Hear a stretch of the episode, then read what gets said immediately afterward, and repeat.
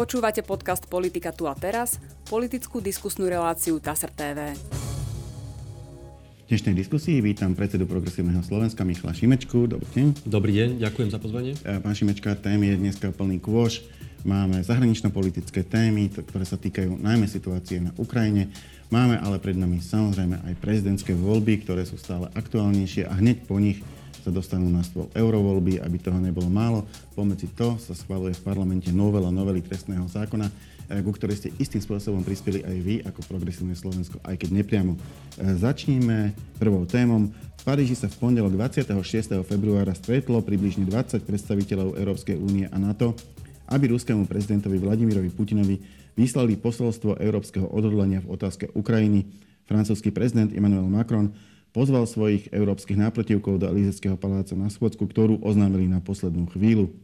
Na dosiahnutie toho, aby Rusko nemohlo zvíťaziť v útočnej vojni na Ukrajine, nič nie je vylúčené, e, povedal v závere e, rokovania pán Macron a to bolo, myslím, na margo toho, že by niektoré štáty Európskej únie mohli posielať na Ukrajinu spolu so zbraniami aj vojakov. E, na tejto schôdzke ale nenastala zhoda, jednoducho neprišlo nejaké spoločné stanovisko. Eh, ako ju hodnotíte? Na čo bola užitočná? Je dobré, že sa štáty západu, západného spoločenstva, kam patrí aj Slovensko, to znamená Európskej únie a NATO, eh, snažia pomáhať Ukrajine a je to o to dôležitejšie, pretože za tie posledné mesiace sa ukazuje, že Ukrajine chýba ťažká technika, chýba jej munícia eh, a naozaj je v náročnom, v náročnom momente tej vojny a je v našom bezpečnostnom záujme Slovenska, ale aj celej Európskej únie, aby sa Ukrajina dokázala ubrániť, aby Rusi nevyhrali. Aby nezvalcovali Ukrajinu. To by bolo, to by bolo nebezpečné pre, pre všetkých a pre nás, keďže sme na tých hraniciach špeciálne. Čiže je dobré, že sa takéto stretnutie odohralo a ja verím, že e, to bude mať pozitívny, e, pozitívny signál a efekt. Napríklad tam je tá zaujímavá iniciatíva Česká, pokiaľ ide o, e, o dodanie munície pre Ukrajinu, ktorá E, naberá nejakú dynamiku. E, ja by som bol veľmi rád v tejto chvíli, aby sme sa sústredili na to, čo je podstatné pre ukrajinský boj, ukrajinský boj za slobodu, ale aj za bezpečnosť Európy. A to je predovšetkým e, dodávka munície a zbraní, ktoré potrebujú, aby sa bránili. Hm? A to je v tejto chvíli to, na čo sa treba sústrediť. Ako hodnotíte tú slovenskú pozíciu, že teda budeme pomáhať, ale len nesmrtiacimi prostriedkami, to znamená nezbranenie, muníciu, nevojakov, ale napríklad odminovacie systémy si viem predstaviť, alebo, alebo proste nejakú humanitárnu pomoc. Ono napriek tej retorike Roberta Fica, ktorá je hanebná a ktorá nás dostáva do izolácie, tak v praxi sa veľa nezmenilo. Slovensko naďalej pomáha, ja som rád, pomáha Ukrajine, vrátane napríklad tých komerčných e, vojenských kontraktov, ktoré pokračujú medzi slovenskými firmami a ukrajinskou stranou a to bude pokračovať. A to je dobré. To, čo považujem za nebezpečné z hľadiska pozície Slovenska v medzinárodných vzťahoch, je retorika Roberta Fica, ktorý otvorene preberá tie ruské narratívy, e, v podstate oslabuje celú Európsku úniu a NATO a ako som vravel, dostáva Slovensko do izolácie spolu s Viktorom Orbánom. A to je veľmi zlé pre našu reputáciu, pre naše záujmy e, a je to ako to, ako to veľmi výstižne povedal náš líder eurokandidátky Ludo Odor, to nie je suverénna, ale suterénna politika, mm. ktorú Robert Fico robí. Dobre, toto bola povedzme, že glosa. E, ale teda e, poďme k tomu, že tá medzinárodná komunikácia Slovenska nezahrania iba túto schôdzku. Veľmi krátko po nej nastala aj schôdzka štátov V4. E, zaujímavá je preto, lebo jednak je diametrálne iná politická situácia, povedzme vo vzťahu k otázke k Ukrajine, v Maďarsku a na Slovensku, e, kde tie vlády sú povedzme skeptické k vojenskej pomoci Ukrajine a iná v Polsku a v Česku, kde tie štáty veľmi aktívne podporujú e, tento, tento typ pomoci. E, v, V4 sa pomerne dlho nestretla, ale teraz, teraz tomu rokovaniu prišlo. Je to správa z Prahy 27. februára.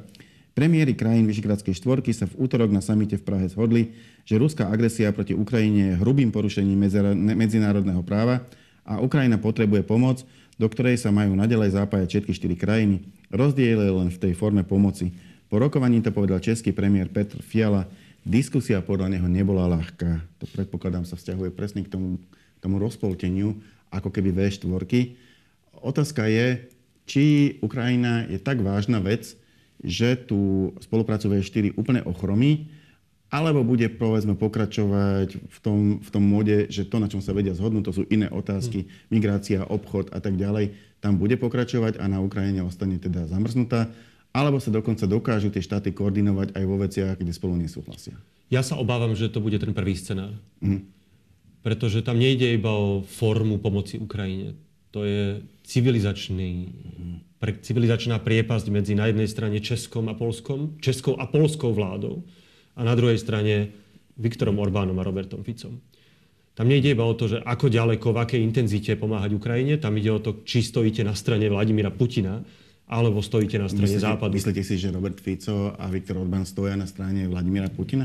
Lebo oni to teda rozhodne takto neformulujú. Z toho, čo Robert Fico hovorí, ako to hovorí, nerobil by to inak, keby nechcel pomáhať tým narratívom Vladimíra Putina. V tom, že za vojnu viní de facto Európsku úniu a Západ, že nevie rozlíšiť, kto je obeť a kto je agresor a že sa máme postaviť na stranu obete, už aj kvôli tomu, že si ctíme medzinárodné právo.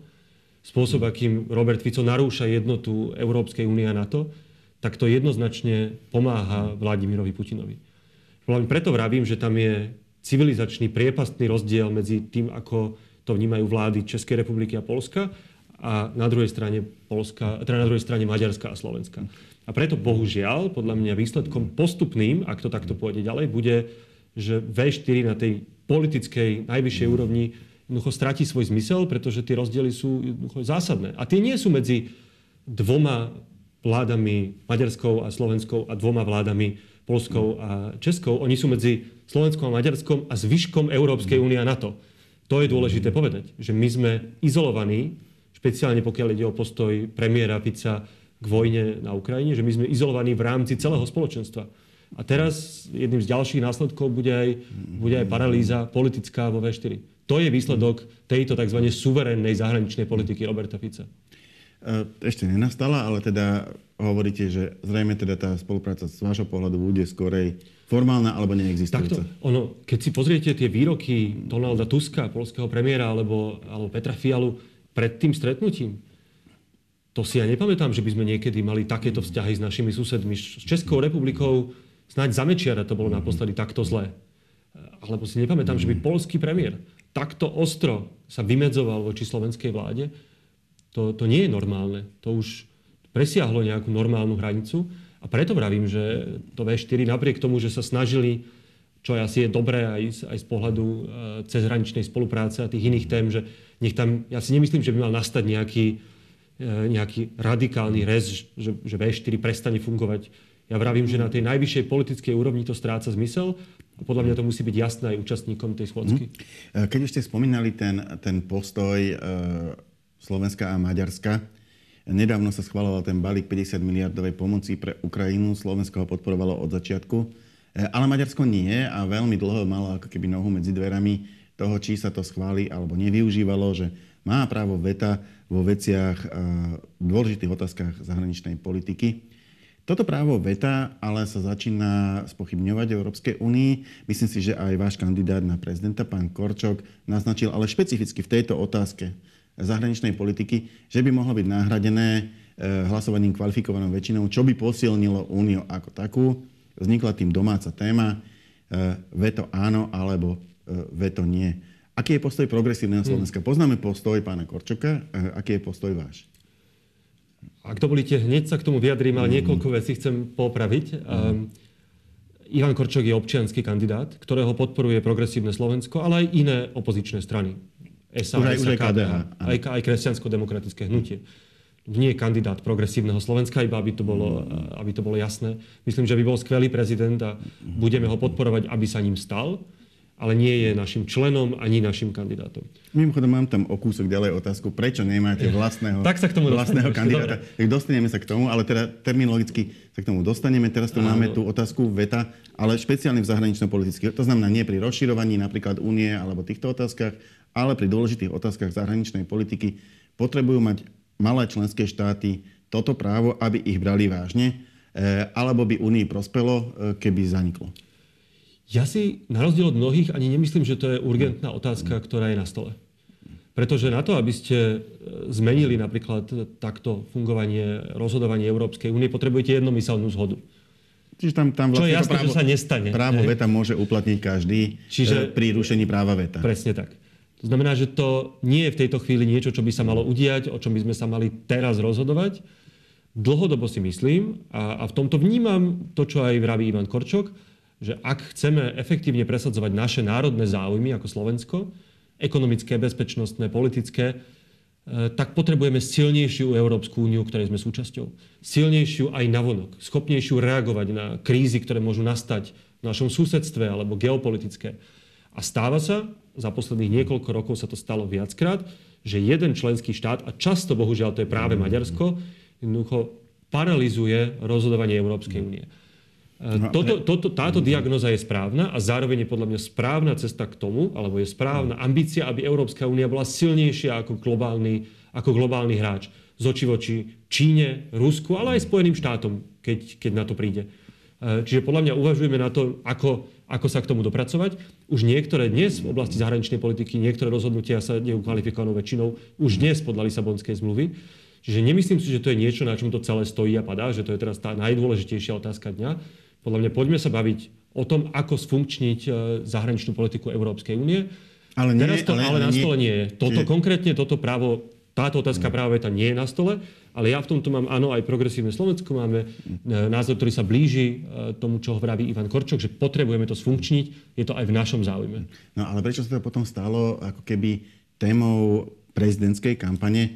Ak, ak je to naozaj nejaká dlhodobá vízia, v podstate to teraz, teraz sa riešiť aj tak nejako nedá. Nebude sa to teraz riešiť, trošku je to podobné ako Európska armáda, o ktorej sa tiež hovorí, ale tiež vieme, že aj keby sme teraz rozhodli, tak je to na generácie dopredu. Toto samozrejme nie je až tak náročné, ako vybudovať armádu, ale opäť je to téma, ktorá je zaujímavá pre politický konflikt v kampani prezidentskej, lebo sa Da, môžu sa na nej vlastne roz, môžu sa na nej vymedzovať proti Ivanovi Korčokovi, ale nie je to niečo, čo by bolo na stole. Ani si nemyslím, že je to niečo, o čom budúci prezident Slovenskej republiky bude rozhodovať úprimne. E, pretože tam je potrebný ten jedno, jednomyselný súhlas všetkých na zmenu napríklad zmluv, ktorý je jasný, že dnes nie je. Uh, Kým sa dostaneme k, práve k tomu, že je to občianský kandidát a k všetkým týmto okolnostiam prezidentských volieb, mám tu vsúku, ktorá sa týka novely trestného zákona. Mm. Je, to, je to téma, ktorá sa ťahá prakticky od volieb, od parlamentných volieb minuloročných. V tejto chvíli je to v štádiu takom, že je schválená novela trestného zákona. E, Pani prezidentka ju dala na ústavný súd, rovnako vaša strana. Tretiu, e, tretí podnet na ústavný súd podali ostatné opozičné strany. Ešte okrem toho je tam ústavná sťažnosť. Proste napadlo sa, čo sa len dalo. A do toho ešte pribudla e, novela novely trestného zákona. V tej chvíli, keď nahrávame reláciu, o nej parlament práve rokuje. Možno v čase, keď už pôjde von, bude aj schválená, neviem. Je to možné. Uh, tak možno najprv k tej novele novely. Vy ste ju tak nepriamo ako keby pošťuchli dopredu tým, že ste na úrad vlády doručili vlastný návrh, ako by sa mohla upraviť tá novela trestného zákona, aby sa, eh, aby sa neskracovali premlčacie lehoty pri niektorých trestných činoch, ale nepodali ste to v parlamente, eh, takže vláda reagovala tým, že napísala vlastnú, eh, ktorú vo, vo, vo svojej verzii predložila do parlamentu a na vás teraz nechala, aby ste sa rozhodli, že čo s tým, tak čo s tým budete Áno. robiť. Tu je dôležité vysvetliť celý ten príbeh, aby ľudia pochopili absurditu tej situácie, v ktorej sme sa ocitli. No, priznám sa, že ani ja ju nechápem, tak budem počúvať pozorne. Na začiatku tohto celého, ešte v decembri, vláda prišla so šialeným, hanebným, promafiánskym balíčkom, ako my tomu hovoríme, novelou trestného zákona, ktorá je amnestiou pre No, ich zase, ľudí, zase hovoria inak. ktorá znižuje trestné sadzby za korupciu, za podvody, za krádeže, bez akejkoľvek logiky, bez akejkoľvek argumentácie, len preto, aby zabezpečili beztrestnosť svojim ľuďom. Len zopakujem Zrušia zase, že je, je, hovorím to úrad tomu, špeciálnej prokuratúry. ne, nebudeme mať teraz čas uh, Áno, ja sa riešiť teraz bod po bode. Áno, veď ja som to Tú- iba tú trestnú potreboval, rovinu. aby bolo jasné, Označiť, kde to začalo. označiť. Áno. A teraz oni argumentovali, že to treba okamžite schváliť. Preto skrátené legislatívne konanie, lebo neviem, čo sa stane, budú masívne porušované ľudské práva, alebo príde k hospodárskym škodám, ak ten promafiánsky balíček nebude schválený v skrátenom legislatívnom konaní, No, čo samozrejme je budú, budú nezmysel. porušované ľudské práva. Čo je samozrejme nezmysel. No ale tým, že to robili takto narýchlo, bez riadneho legislatívneho procesu, pripomienkového konania, bez toho, aby do toho boli zapojení odborníci, tak to je jeden obrovský chaos. A okrem toho, že tá novela je nebezpečná, je ešte aj plná obrovských chýb, na ktoré budeme doplácať roky dopredu.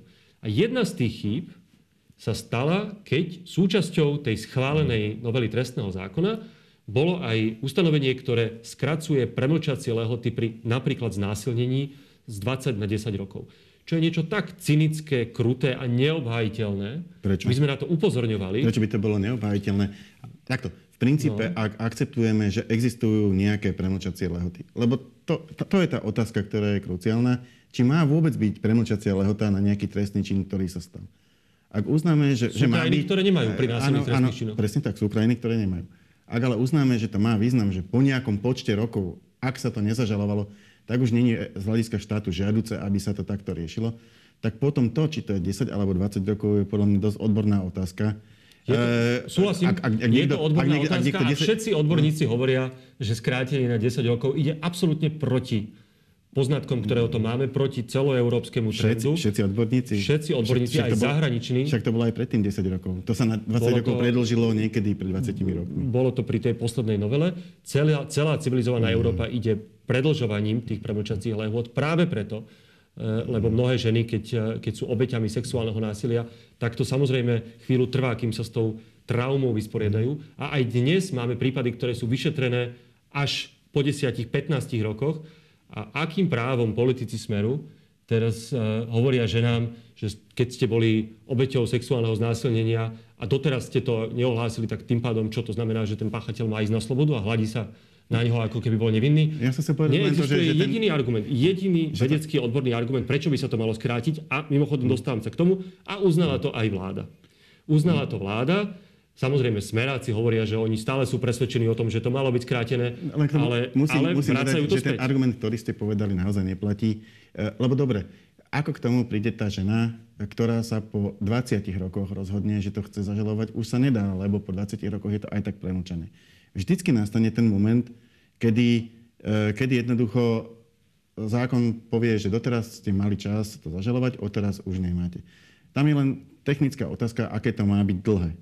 Uh, nie je to tak principiálne, že jednoducho, m, ak je to 20 rokov, uh, tak je to úplne iné, ako keď je to 10 rokov. Je to, je to proste len technické vymedzenie, ako dlho má tá žena na rozmyslenie, či to zažaluje. No je to dvojnásobok čo nie je technický rozdiel, je to výrazný rozdiel. No mohol by to byť aj štvornásobok. Je to, mohlo by to byť 40 to rokov. Rozdiel. A preto, a preto sú štáty, ktoré nemajú premlčacie lehoty, špeciálne pri takých ohavných trestných činoch, ako je znásilnenie. A podporili by ste a to, aby sa to úplne zrušilo? Špeciálne pri trestných činoch, kde, a ktoré sa týkajú, a to, to nie je len znásilnenie, ale znásilnenie je, je, je dobrý príklad toho, kde naozaj tých, tých, tie príbehy vám ukazujú, že to je trauma, z ktorej e, aj nejaký čas trvá, kým to človek, žena dokáže spracovať a je podľa mňa kruté a cynické im hovoriť, že ako pán poslanec Gľuk, veď mali ste okamžite to nahlásiť, hneď druhý deň.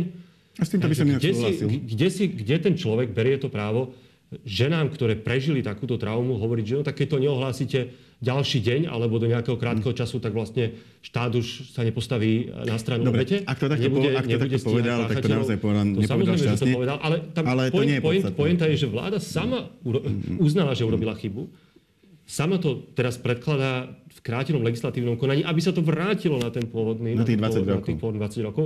Čiže oni pochopili, že prestrelili, pochopili, že musia ustúpiť, lebo sú pod tlakom aj verejnosti, lebo to verejnosť nechce, ženy to nechcú, aby sa týmto spôsobom uh, im, im obmedzovala spravodlivosť, špeciálne pre obete. No, ale dôvod, pre ktorý to nemohlo, nemohol byť poslanecký návrh, aby sa to stihlo technicky, je, že poslanci nemajú právo navrhovať skrátené legislatívne konanie. Mohli ste požiadať vládu. Veď to sme aj urobili. Ale mohli ste ho predložiť a potom Predlož, požiadať vládu. Predložili sme ho na úrad vlády, ale... dali, sme to, dali sme to vláde. Mohli ste to dať napísané, do parlamentu a požiadať vládu. A vláda urobila presne to isté, čo, po čo, čo sme vyzývali, nielen my, ale aj iné opozičné strany, aj mnohí odborníci. Dala to skráteným legislatívnym konaním, tak, aby to, e, aby to stihlo byť účinné ešte predtým, alebo v deň toho 15. marca, aby sa nepremlčali všetky tie znásilnenia, mm tým dňom účinnosti. Je to ukážka toho, aký chaos, aké mm. diletantstvo v tej vláde panuje, že si toto nevedeli ošetriť a až pod tlakom opozície mm. to musia meniť. E, zároveň ale my budeme hlasovať za, pretože mm. to je niečo, čo e, aspoň trochu vylepšuje tú celú nebezpečnú, hanebnú novelu trestného zákona. V tomto prípade ale bohužiaľ zostávajú všetky tie iné zlé elementy v, tom, v tom, tej novele trestného zákona a tam už je to na ústavnom súde, ako rozhodne. Poďme k tomu, čo sme už avizovali. Podporili ste občianského kandidáta. Pán Korčok naozaj kandiduje na základe petície 15 tisíc občanov. Získal vašu podporu, získal podporu SAS, najnovšie má aj podporu kresťansko-demokratického hnutia. Ale tým pádom progresívne Slovensko nemá vyslovene svojho kandidáta v prezidentských voľbách. Prečo ste išli touto cestou? To je dobrá otázka. My sme minulý volebný cyklus mali vlastnú kandidátku a bola celkom úspešná, pani Zuzana Čaputová, ako podpredsednička PS.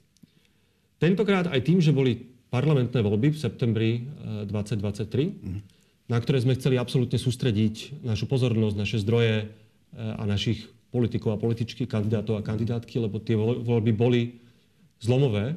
Bohužiaľ sa nepodarilo zostaviť vládu bez Roberta Fica, ale to bol náš cieľ, tomu sme venovali všetko. Čiže to bol faktor, pre ktorý sme sa rozhodli, že sústredíme sa na parlamentné voľby.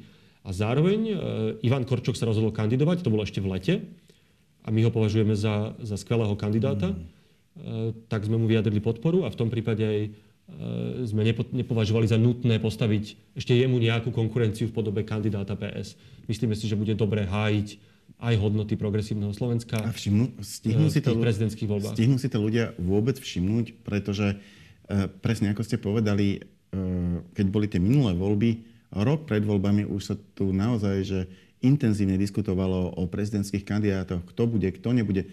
Nakoniec aj na mm. vašej strane spektra kandidovali dvaja. Nakoniec, nakoniec e, Myslíte Ivan Mistrík ešte?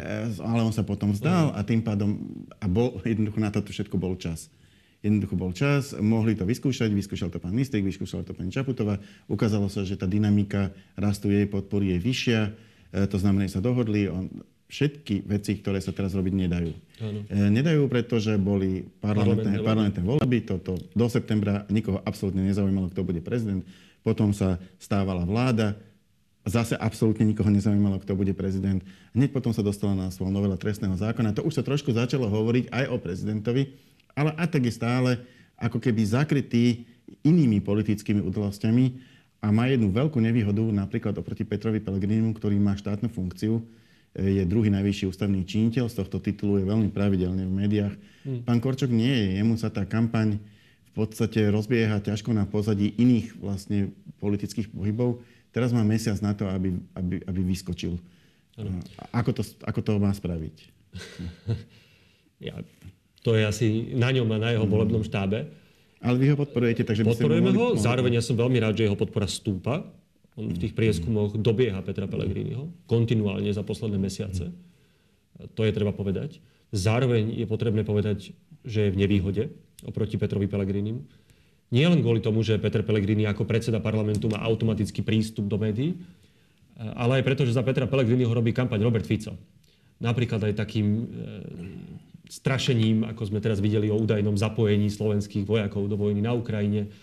Jednoducho tam, robí, tam, tam robí, všetko, tam on robí všetko preto, aby... Tam je predsa on garantom toho, že, že, že sa nezapoja do vojny na Ukrajine, veď to je na jeho rozhodnutí. Samozrejme, veď to ani nemusíme riešiť, že to bolo celé o tom, aby odvrátil pozornosť Robert Fico od iných problémov, ale zároveň týmto spôsobom vie aj premiér eh, pomáhať eh, Petrovi Pellegrinimu v kampani, pretože o tom to je aj Robert Fico potrebuje Petra Pellegriniho ako prezidenta, lebo ten mu potom bude verne slúžiť. A to vidíme za tých posledných 5 mesiacov, že Peter Pellegrini je verným sluhom Roberta Fica a to taký bude aj prezident. Ďalšia vaša glosa už po novele trestného zákona druhá. realita, lebo to vidíme.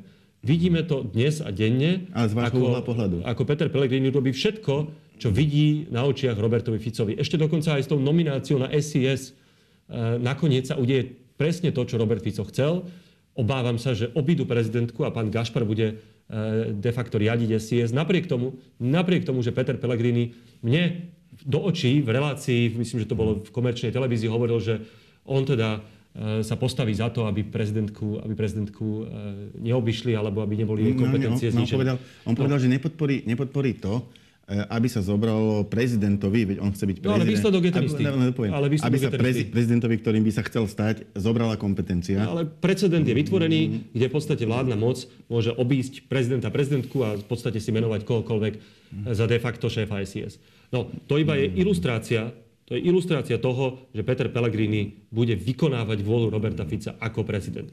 A preto Preto je také dôležité, aby v prezidentskom úrade, v prezidentskom paláci bol človek, ktorý je nezávislý, ktorý vie, ak je to potrebné, robiť aj protiváhu vláde, špeciálne vláde, ktorá, ako už dnes vieme, bude do budúcna ohrozovať a už mhm. ohrozuje právny štát a základné pravidlá demokratickej hry. Vy by ste vlastne priví... aj preto je dôležité, privítali taký, taký ako keby konflikt, konflikt medzi prezidentom a vládou, e, kde by prezident vlastne bojoval proti vláde, proti, ktorej bojujete aj vy ako opozičná strana a v podstate by ste boli takom jednom šíku, dalo by nie. Nie je konflikt. Ja by som privítal, aby prezident e, vedel s vládou spolupracovať, ak e, sú to dobré veci pre Slovensko a, a zároveň, ak ide o nebezpečné veci, či už z hľadiska právneho štátu, demokracie, ekonomického rozvoja, alebo ak vidí prezident, že vláda zlyháva v riešení akútnych problémov, či už ide o zdravotníctvo, sociálnych nerovností a podobne, aby ten prezident to vedel nezávisle povedať. No ale keď bude prezidentom predseda koaličnej strany Peter Pellegrini, no tak aký to asi bude prezident? Nebude vedieť slobodne nič povedať, nebude vedieť vládu kritizovať, keď je to treba. Ja si myslím v tomto, že Zuzana Čaputová nastavila veľmi dobrý model bola nezávislou prezidentkou, nebola provládnou prezidentkou, veď napokon Igor Matovič ju kritizoval neustále celých 5 rokov, ale bola prezidentkou, ktorá vládu vedela aj pochváliť, podporiť, keď išlo o dobré veci pre Slovensko a zároveň jej aj vystaviť zrkadlo a prípadne ju kritizovať keď mala pocit, že tá vláda nekoná, ako má konať. Ale... A napokon aj postavila úradnícku vládu, to, lebo to sa potrebovala postarať o základný chod ústavných orgánov. Ona svoj mi... mandát vykonávala nezávisle a myslím, že to Slovensko potrebuje aj v tom ďalšom 5-ročnom mandáte. Presne na toto ste mi premostili doslova, eh, lebo dokázala vládu aj vytvoriť, keď to bolo potrebné a naozaj to potrebné bolo, pretože jednoducho ten politický, no. politický vývoj v parlamente k tomu viedol. Eh, lídrom tejto vlády bol pán Ludovit Odor, naozaj vo veľmi komplikovanej situácii, viedol Slovensko niekoľko mesiacov, môže tú vládu hodnotiť kto chce, ako chce, ale ak si pozrite napríklad čerpanie eurofondov, tak za jeho vlády poskočilo výrazne. Teraz vlastne sa o to, že sa to podarilo nejako dotiahnuť, delia pán Rašic s pánom Ódorom, mm. ktorý ale už teraz nebude ako keby nezávislý a nadstranický, ale bude, bude lídrom vašej eurokandidátky. Prečo ste mu to miesto ponúkli? Ako ste vraveli, napriek tomu, že Ludo Odor ako premiér mal ťažkú pozíciu, nemal za sebou väčšinu v parlamente, bol tam na krátky vymedzený čas, navyše bol veľmi vypetom a rozbúrenom období pred voľbami. Napriek tomu sa mi zdala, že sa svoje role zhostil veľmi dobre vtedy, stabilizoval situáciu, zároveň výrazne teda pokročil s čerpaním eurofondov a vďaka tomu Slovensko neprišlo o, o 100 milióny z európskych peňazí. E, ukázal, že vie politike sa hýbať, ukázal, že vie manažovať úradnícku vládu. Zároveň je to bývalý viceguvernér Národnej banky, jeden z najrešpektovanejších ekonómov na Slovensku. A preto ja som veľmi rád, že prijal tú ponuku aj lídrom progresívneho Slovenska do eurovolie. Myslím, že bude vynikajúco zastupovať Slovensko v Európskom parlamente aj svojim, svojou skúsenosťou ako premiér, ktorá má aj medzinárodný presah, sa zúčastňoval samitov a podobne, a zároveň svojou odbornosťou ako ekonóm. Veď Európsku úniu čakajú ťažké ekonomické časy je veľká debata o tom, ako naštartovať znovu e, konkurencieschopnosť európskej ekonomiky, e, ako sa chopiť tých príležitostí e, umelej inteligencie, inovácií, ako dobiehať štáty, za ktorými zaostávame, napríklad Spojené štáty alebo Čína v mnohých oblastiach. Čiže myslím si, že Ludo Odor bude, bude skvelým s hlasom Slovenska v Európskej únii. A zároveň, zároveň on aj sa stane predsedom stranického think tanku, alebo ako to nazvať, inštitúcie, ktorá bude u nás mať na starosti program mm. do budúcna. Čiže on v tomto bude prítomný aj v, tej, eh, aj v, tej, v tom našom domácom prostredí. V tejto chvíli ešte nevstupuje do strany, čo je dôležité pripomenúť. A ja som veľmi rád, že do, do progresívneho Slovenska vstupujú osobnosti, ktoré aj predtým možno neboli v strane, aj sú možno s rôznymi životnými skúsenosťami, ale ja že progresívne Slovensko je tým priestorom, ktorý pani, integruje výrazné osobnosti na našej verejnej scéne. E, známu moderátorku, ktorá tam tiež pôjde. No pravda je, že dá sa na to pozrieť ešte z iného uhla pohľadu. Vy ste si veľmi vysoko nastavili latku. Osobne si myslím, že za tým nárastom účastí v posledných eurovoľbách bola vaša práca, respektíve práca Progresívneho Slovenska, pretože sa to potom prejavilo na tých štyroch mandátoch pre koalíciu Progresívne Slovensko a spolu. E, to stúplo z 13% na vyše 20. To znamená, nie, niečo sa tam udialo. Teraz by ste potrebovali to aspoň potvrdiť. E, je toto cesta? Máte tam bývalého premiéra, máte tam veľmi slávnu osobnosť, známu moderátorku? ne, nezatienia nakoniec ľudí, ktorí odpracovali za vás to posledné eurovolebné obdobie pána Hojsika a pána Viezika. To som chcel dodať, že okrem Ľuda Odora a Veroniky Cifrovej Ostrihoňovej tak budú súčasťou našej kandidátky na vysokých miestach. Podpredseda Európskeho parlamentu Martin Hojsik, ktorý teraz myslím vyšla dokonca štatistika, že je 12. najvplyvnejší europoslanec zo 700. Rovnako ako Michal Viezik v oblasti ochrany životného prostredia, jeden z najaktívnejších a najvplyvnejších europoslancov. Myslím, že to sú úplne dva špičkoví ľudia, ktorí v tých minulých voľbách sa prekruškovali, ak sa nemýlim, zo 6. a 7. miesta, čiže oni majú aj veľký volebný výtlak. A zároveň tam bude Lubica Karvašová, ktorú sme tiež predstavili ako, ako odborníčku na európsku politiku. Ona bola poradkyňou troch premiérov bola tzv. šerpom, to znamená človekom, ktorý pre predsedu vlády zabezpečuje a predrokúva Európske rady, samity. Jedna z top odborníčok na európske záležitosti. Rovnako stáva sa súčasťou strany eh, a bude vysoko na kandidátke. Čiže tá kandidátka je plná veľmi silných mien. Ďalšie predstavíme, keď budeme eh, predstavovať celú tú kandidátku. A práve podľa mňa tá kombinácia toho talentu, skúsenosti a politického, politického výtlaku eh, nám dáva jedinú možnosť, a to je ašpirovať na víťazstvo. A jak, ako som povedal, my máme ambíciu tie voľby vyhrať. Nie len preto, lebo sme ich vyhrali predtým, ale aj preto, že cítime, tejto situácii jednoducho oni nemôžu mať všetko. Teraz myslím smer a tá vláda. Uvidíme, ako dopadnú prezidentské voľby, ale aj v tých európskych nemôžeme dovoliť, aby hlasom Slovenska najsilnejším v Európskom parlamente bol Luboš Blaha alebo Andrej Danko. Jednoducho nemôžu mať všetko a my tie voľby chceme vyhrať. Ďakujem pekne, to bola už posledná otázka našej dnešnej diskusie. Ja za ňu ďakujem Michalovi Šimečkovi. Ďakujem veľmi pekne. A my sa v našej relácii stretneme opäť na budúci týždeň. Dovidenia.